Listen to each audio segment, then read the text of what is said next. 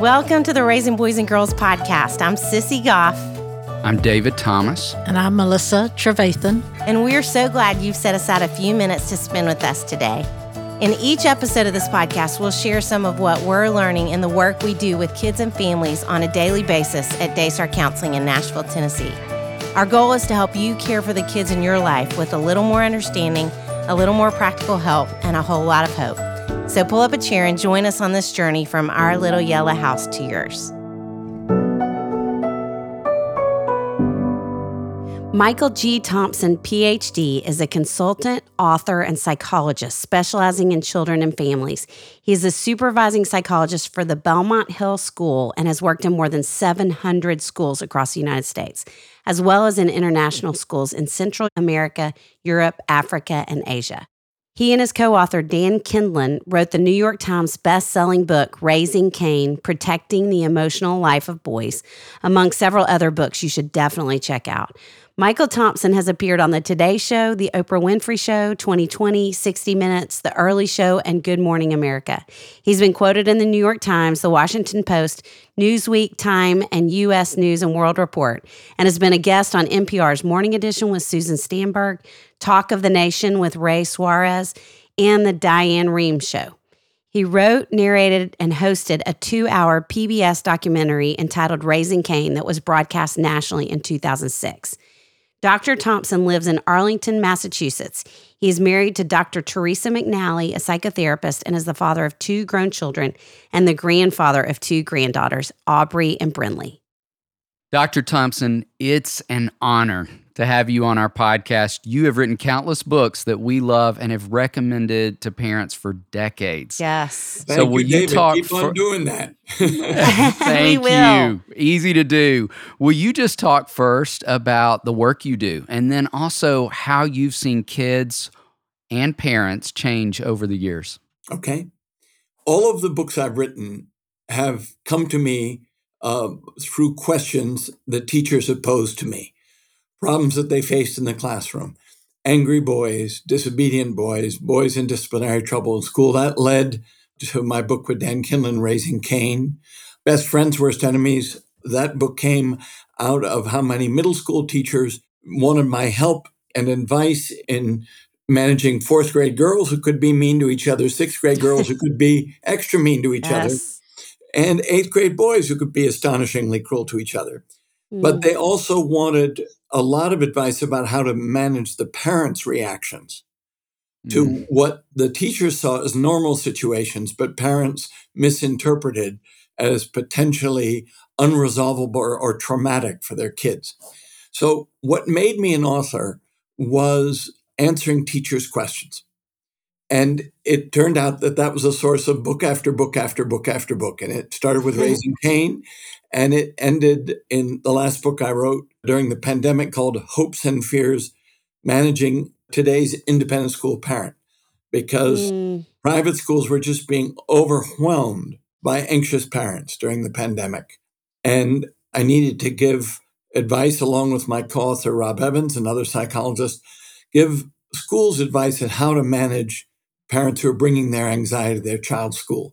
Great. How would you say you've seen kids change over the years? Kids are basically the same, mm. and their developmental progress is basically the same. Their interests, what works for them or doesn't work for them. So I just got a call from a school in Texas, which has this formal kind of dance where sixth grade boys invite girls to a dress up formal dance. Did I think it was a good idea? developmentally. I said, no, it was a terrible idea. sixth grade boys aren't much interested in sixth grade girls. There are a few sixth grade girls who start to get interested in the boys, but that's hormonal. But the boys are clueless.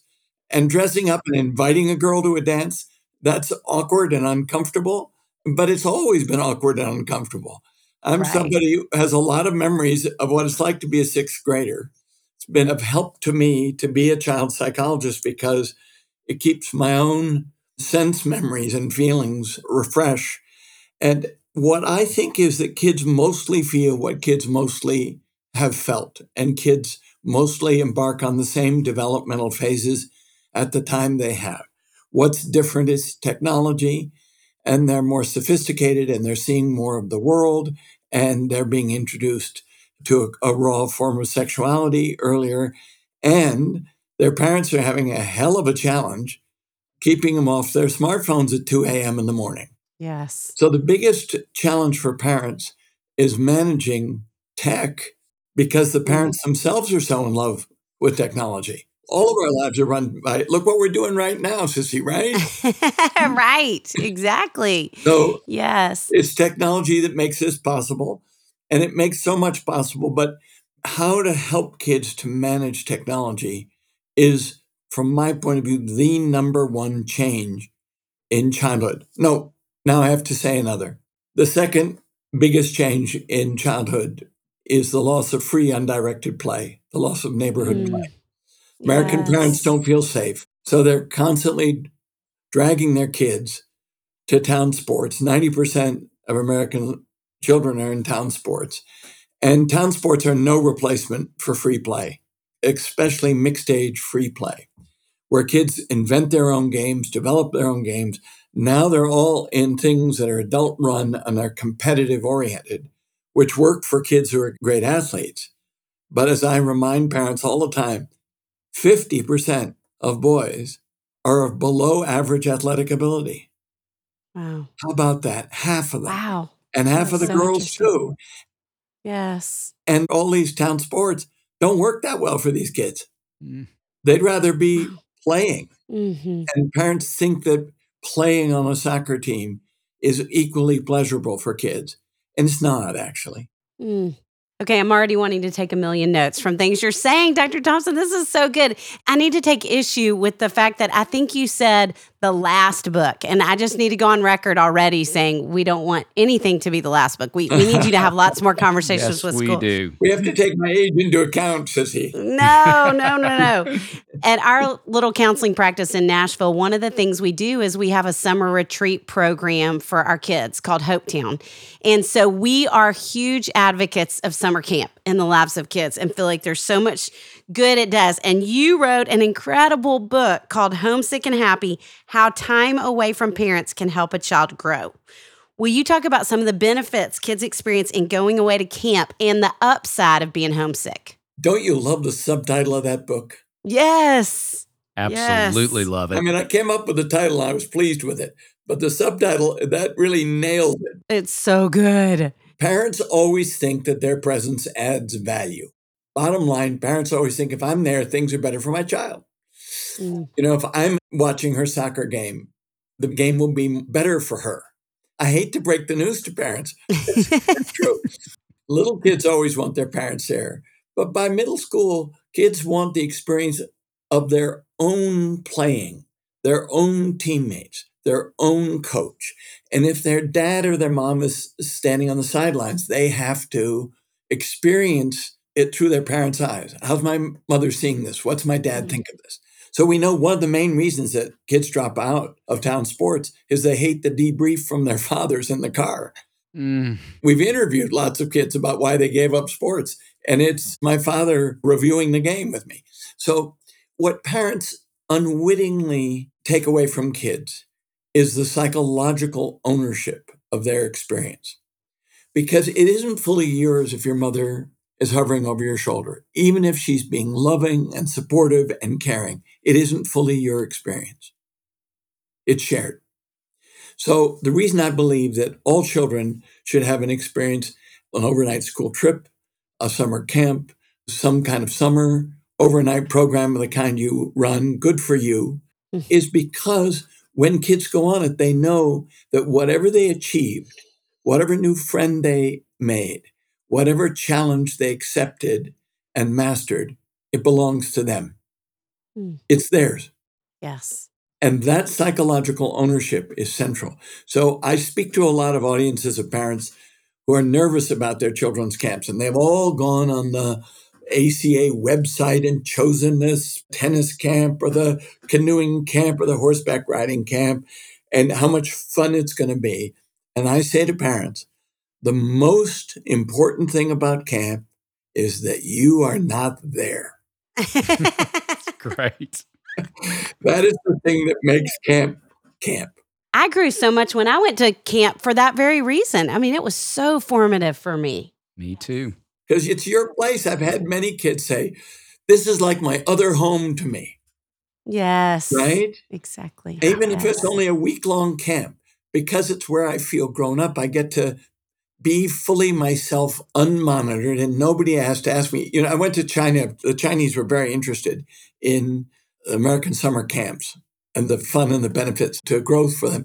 But they said it was almost impossible to get Chinese parents to send their children to summer camps because they want to interview a child at the end of every day about what they learned that day. Wow. That's wow. a very hard habit for them to break, but they're not that different from American parents, right? Agreed. Yes, especially today. Yeah. Agreed. David, do you remember the very first grown up Bible you ever had? You mean the one with all the words and no pictures? I sure do. I thought it was so cool to have a Bible like my mom and dad, although I have to admit, I did miss all the pictures. Me too. That is one thing I love about the Explorer Bible for kids. It's a full text Bible, but has so many cool pictures and interactive elements. We definitely didn't have interactive things in our Bibles growing up. right? With the Explorer Bible, kids will no longer think the Bible is just a big book full of big words they can't understand. With the clear language of the Christian Standard Bible translation and engaging full color designs, kids of all ages can explore and understand the Bible for themselves. We talk all the time about how important it is for kids to read and learn the Bible in their growing up years. The Explorer Bible is such a great tool to encourage kids to do that. Yes, and I'm so glad we can offer our readers this special discount from our friends at Lifeway. Buy your copy today at lifeway.com and get 50% off using code RBG. Dr. Thompson, another one of our favorite books of yours is Best Friends, Worst Enemies Understanding the Social Lives of Children, and a great read called Mom, They're Teasing Me Helping Your Child Solve Social Problems. We love the way you help parents talk with kids about the difference between friendships and popularity. Yeah.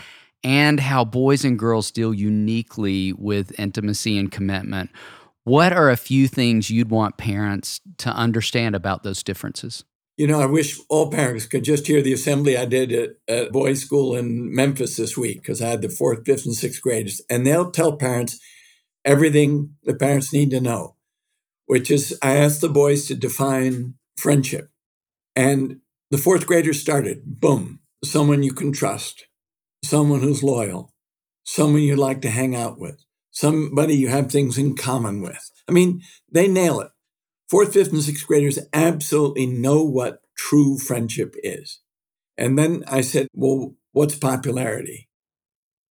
Long pause. And they're stuck. Well, it's like if you're really good at stuff like sports, right? Mm-hmm. Or sometimes I go to schools and a boy stands up and says, It's if you have great hair. or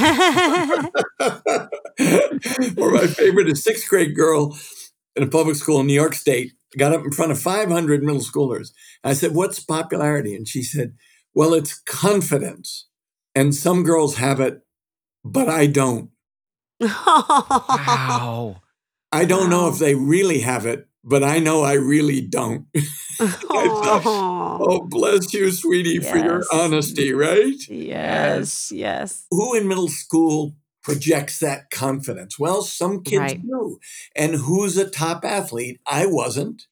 And I told the boys in Memphis that in school I found team sports made me so anxious. And everybody loved baseball, which I thought was extremely dangerous because they were always throwing a hard ball right at your face, which is quite terrifying. And so, not all kids are going to rank in the things that make you popular, which are sports. And for boys, it's size, height, and humor.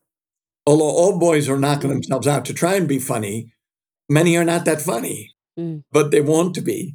And for girls, it's things they can't influence. It's conventional beauty and a fashion sense, and this thing, confidence or attitude, or she's all that. It's gone on and on. Whatever that mm-hmm. is, it's actually girl charisma, is what it is. It's star power kids have to learn And I'm trying to help them learn that they know what a reliable, affectionate, loyal friendship is. And it's friendship that saves your life. And popularity mm-hmm. peaks for girls in sixth and seventh grade, it peaks for boys in eighth to ninth grade. And then most of the kids peel off and just make their friends and ignore it. And they have, let's be honest, contempt for the prom queen and king. You know, the juniors and seniors who still care about what is essentially middle school stuff. I mean, mm. let's be clear. Those kinds of things are middle school arrested development. Actually, People magazine is arrested middle school development. yes. It's very entertaining when you're in a dentist's office, but it isn't true friendship. Mm. I think kids need help in being able to value and celebrate true friendship because it's having a friend that gets you through. And that's what I tell nervous parents. You don't have to have a mob, you don't have to be the most popular kid. You do need a friend.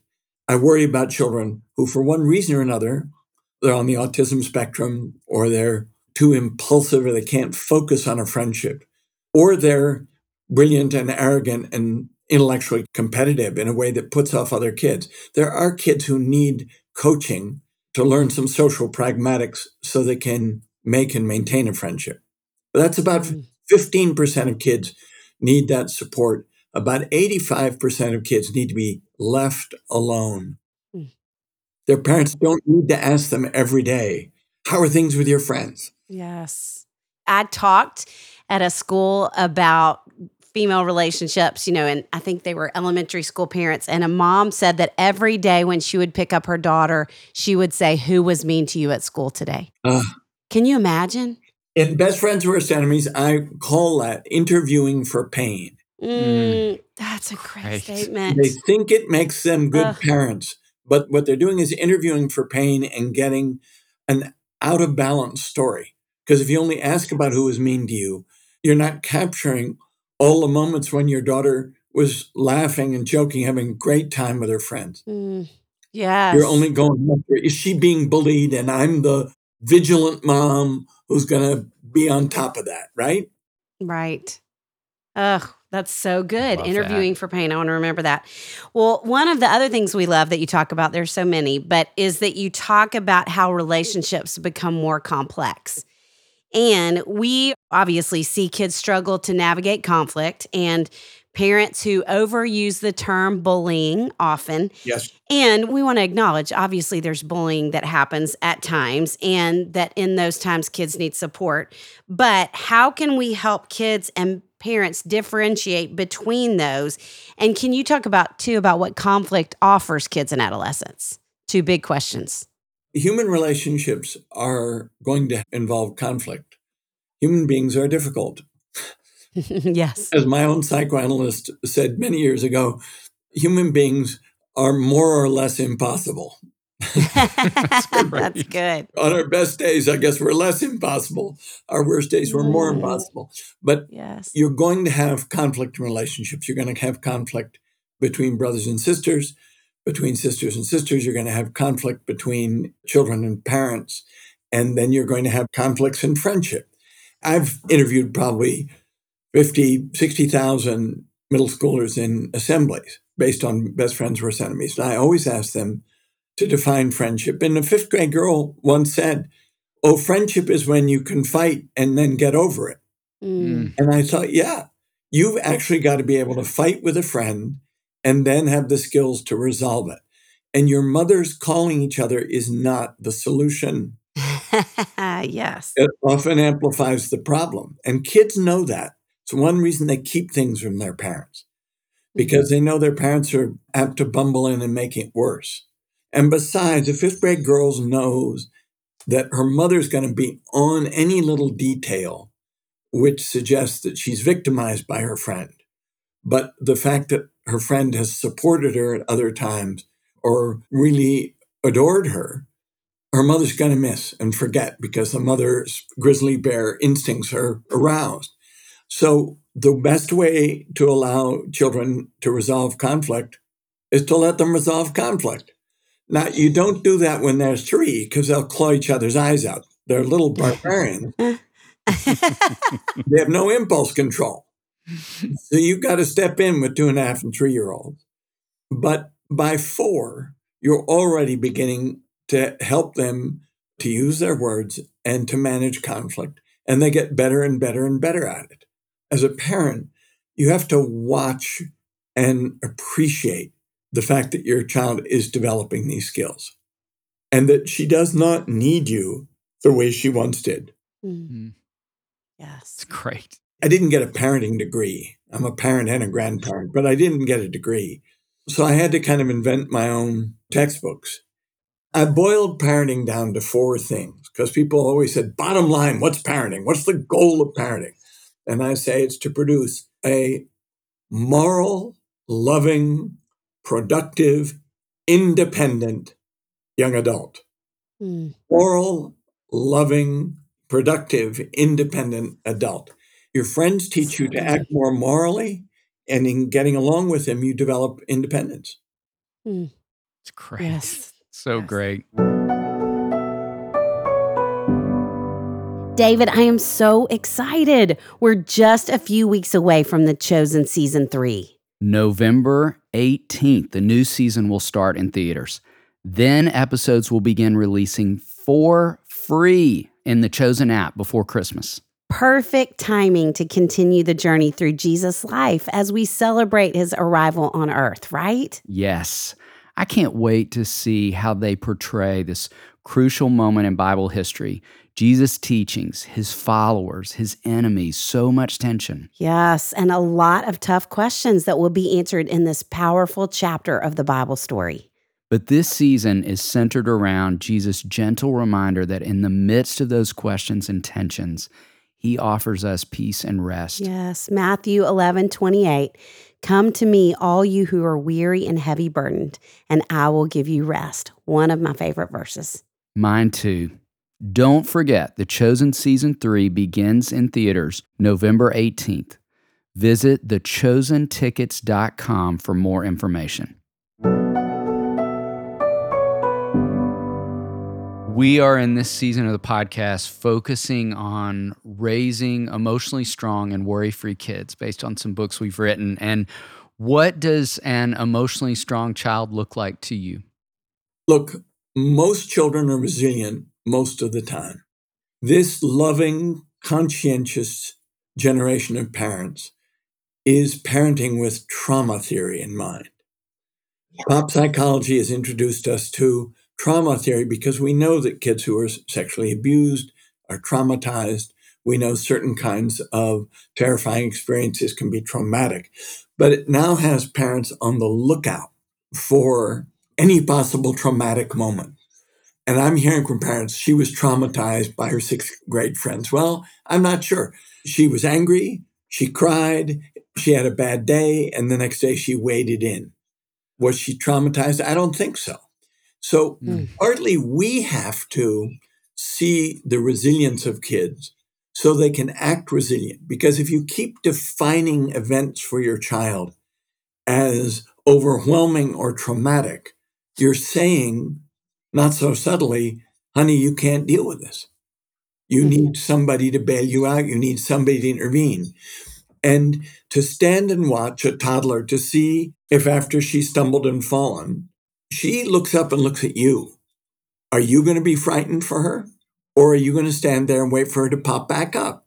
If your face looks terrified, she's likely to look up and see in your face that you're terrified and she's got more likely to cry mm. and more likely to feel wounded.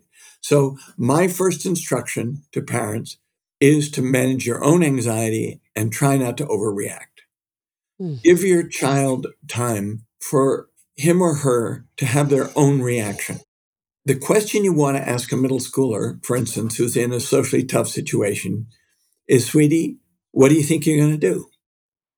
How are you going to handle that? You don't start with the advice. As one sixth grade girl said to me, My mother tells me things to say I could never say. yes. Because right? the mother's language is not a sixth grade girl's language. Mm. So you've got to ask the child how he or she is going to handle it. Mm. And then listen. Shut up and listen. yes. Oh, I mean, Could not love everything you're saying more. And I'm preaching to the choir here. well, you can tell we are 100% on the same page as you on everything. yes. yes. Okay, thinking about anxiety being so prevalent among kids today, what would you say to parents of kids who are struggling with worry and anxiety? You said a beautiful thing already that managing your own anxiety is the most important thing you can do. is for parents. The, yes. the next thing is to put children in developmentally appropriate, challenging situations Yes. and have them succeed.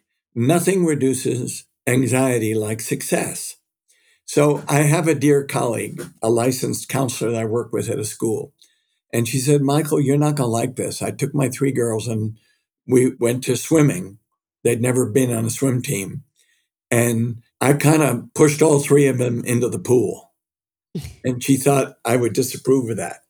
And I said, Well, how'd they take it?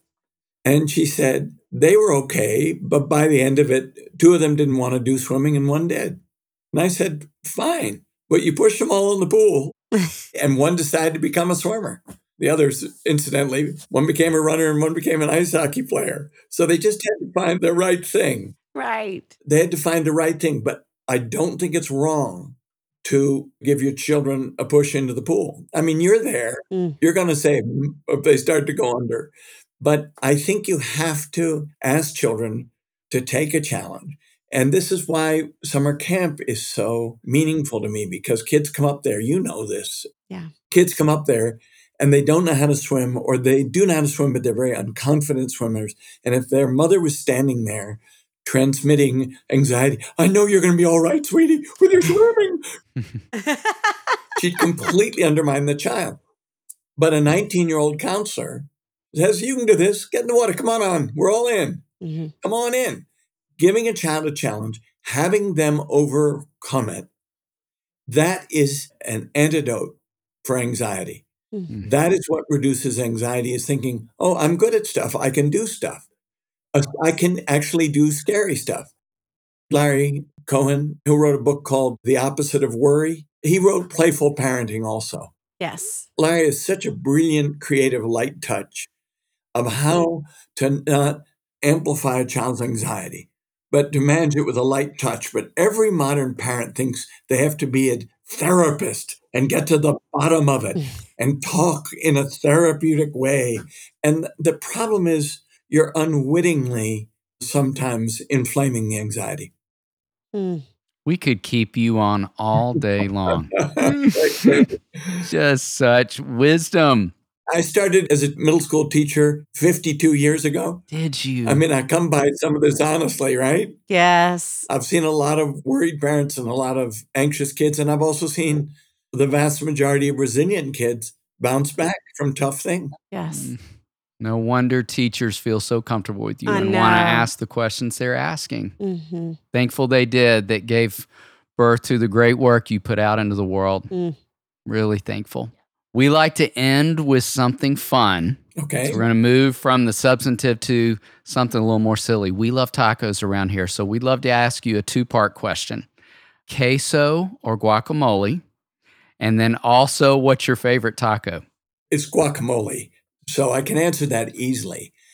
I'm not a huge taco fan, but I will tell you that I read my grandchildren over and over and over the book Dragons Love Tacos. Do you know that? Ooh, I don't know that book. I need to get Oh, that. it's a picture book. Do. And the thing is, dragons, it turns out, love quite mild tacos. But if you mistakenly give them an extremely spicy taco, then the flames start to come out of their mouths and they burn up the place. So the book is about having dragons over to taco parties. And I had so much pleasure reading Dragons Love Tacos. I can't remember the author's uh, illustrator's name, but it's really Mm. fun. If you're in the taco question business, get the Dragons Love Tacos. Well, we would say prioritize reading your books, Michael Thompson's books over Dragons Love Tacos. So thank you. I mean, really, I feel like we could shut our podcast down now. I mean, I think everything you've said, we just feel so strongly and are always trying to communicate to parents. So we just So, so grateful for your voice. I'm glad I could affirm that. Yes. And I'm glad you're in you. the work. Yeah. We have a mental health crisis for kids and teens in this country because we don't have enough services. Mm. And the pandemic may only in one community have increased the number of kids who needed mental health services from 15% as let's say that's an ordinary baseline. So in the pandemic, didn't it wasn't an epidemic, but it may have gone up to 20%. Mm. But we couldn't meet their needs. And we need people to be willing to help children in this way. And we need communities to be willing to fund clinics that do this kind of work. Yes. So I respect what you do. Mm. Thank Thank, you. you. so much. Well, we sure you. respect what you do. yes, we do. So, thank you so much. Oh my goodness. Oh, wow. I'm going to have to listen to the whole episode again because I want to take notes. The whole thing. I want to transcribe it. I do too. Yes. It was so It was rich. so good. So many different things. And I'm sad y'all couldn't see him while he was talking. He's just the kindest. he is so great. And you, I hope it's just a taste of why we communicated on the front side that we love his work so much. So if you want to read more, we couldn't recommend his writing enough. He's so much great content out there. So if it whet your appetite today and you want to go deeper, grab a copy of Best Friends Worst Enemies. There's Yes. so much good stuff in that. What stayed with you? I was going to say, okay, I want to say my two favorite things. One is when I told that story of the mom picking up her daughter saying, Who was mean to you today? And he said, I call that investigating for pain. Wasn't that amazing? Uh, because I just feel like it's so easy to do that when you know your child's hurting or you feel like your child's not talking or something like that. But we are suggesting that when we go there, I think that whole idea of whatever we pay the most attention to is what's reinforced, and we're reinforcing the negativity in those moments. Absolutely. I was thinking about when you talk about how anxiety distorts. It's like we're just feeding and fueling Feeding what's it. already a distortion. Yes. So yes. that was incredible.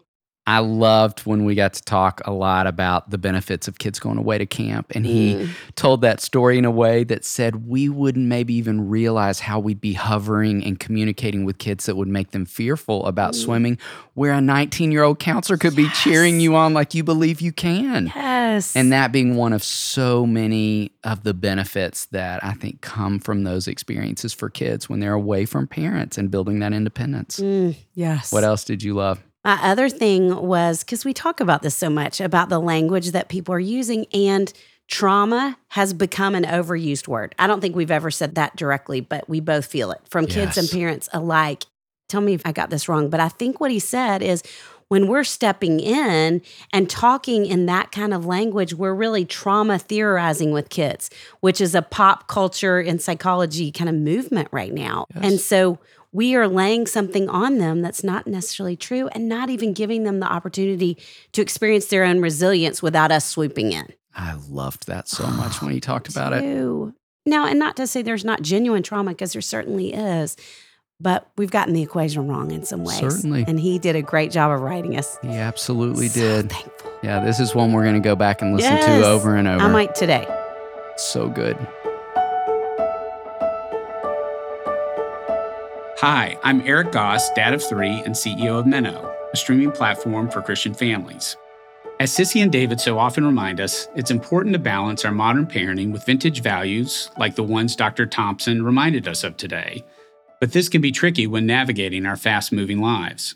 Because we often don't have much time to do much more than react, as parents, we like binary rules. Inside is bad, outside is good, TV bad, books good. But the truth is, when it comes to life, and especially technology, there's a lot of nuance at play. Our job as Christian parents is to raise humans who will one day thoughtfully navigate the digital world on their own. A screen time free for all is not a good idea, and going completely old school by outlawing screens in our homes is also not the answer as we seek to prepare our kids for the future. One of the ways we can best prepare our kids to find balance is by giving them agency, inviting them into the process of setting boundaries around technology. There's no better time than now to collaborate with our kids to help them cultivate healthy patterns and determine healthy ways to approach technology. I remember a conversation I had with my middle schooler. She told me, I think I'm getting too much screen time and I feel bad after I'm on. So she and I talked about appropriate limits. Having these discussions with our children now teaches them to reflect on their screen time and to develop an internal compass around what's good and bad for them. It also helps them to learn to develop convictions and self imposed guidelines that they can share with us versus feeling like we're just placing limits on them. Remember, we're not raising kids, we're raising adults. A thoughtful, intentional approach to screen time will set them up for a more successful future. It's our joy to bring the experience and insight we gain through our work beyond the walls of the Daystar House. If you enjoyed this conversation, please share it with your friends. And don't forget to click the follow button in your favorite podcast app so you never miss an episode. To learn more about our parenting resources or to see if we're coming to a city near you, visit our website at raisingboysandgirls.com. Join us next time for more help and hope as you continue your journey of raising boys and girls.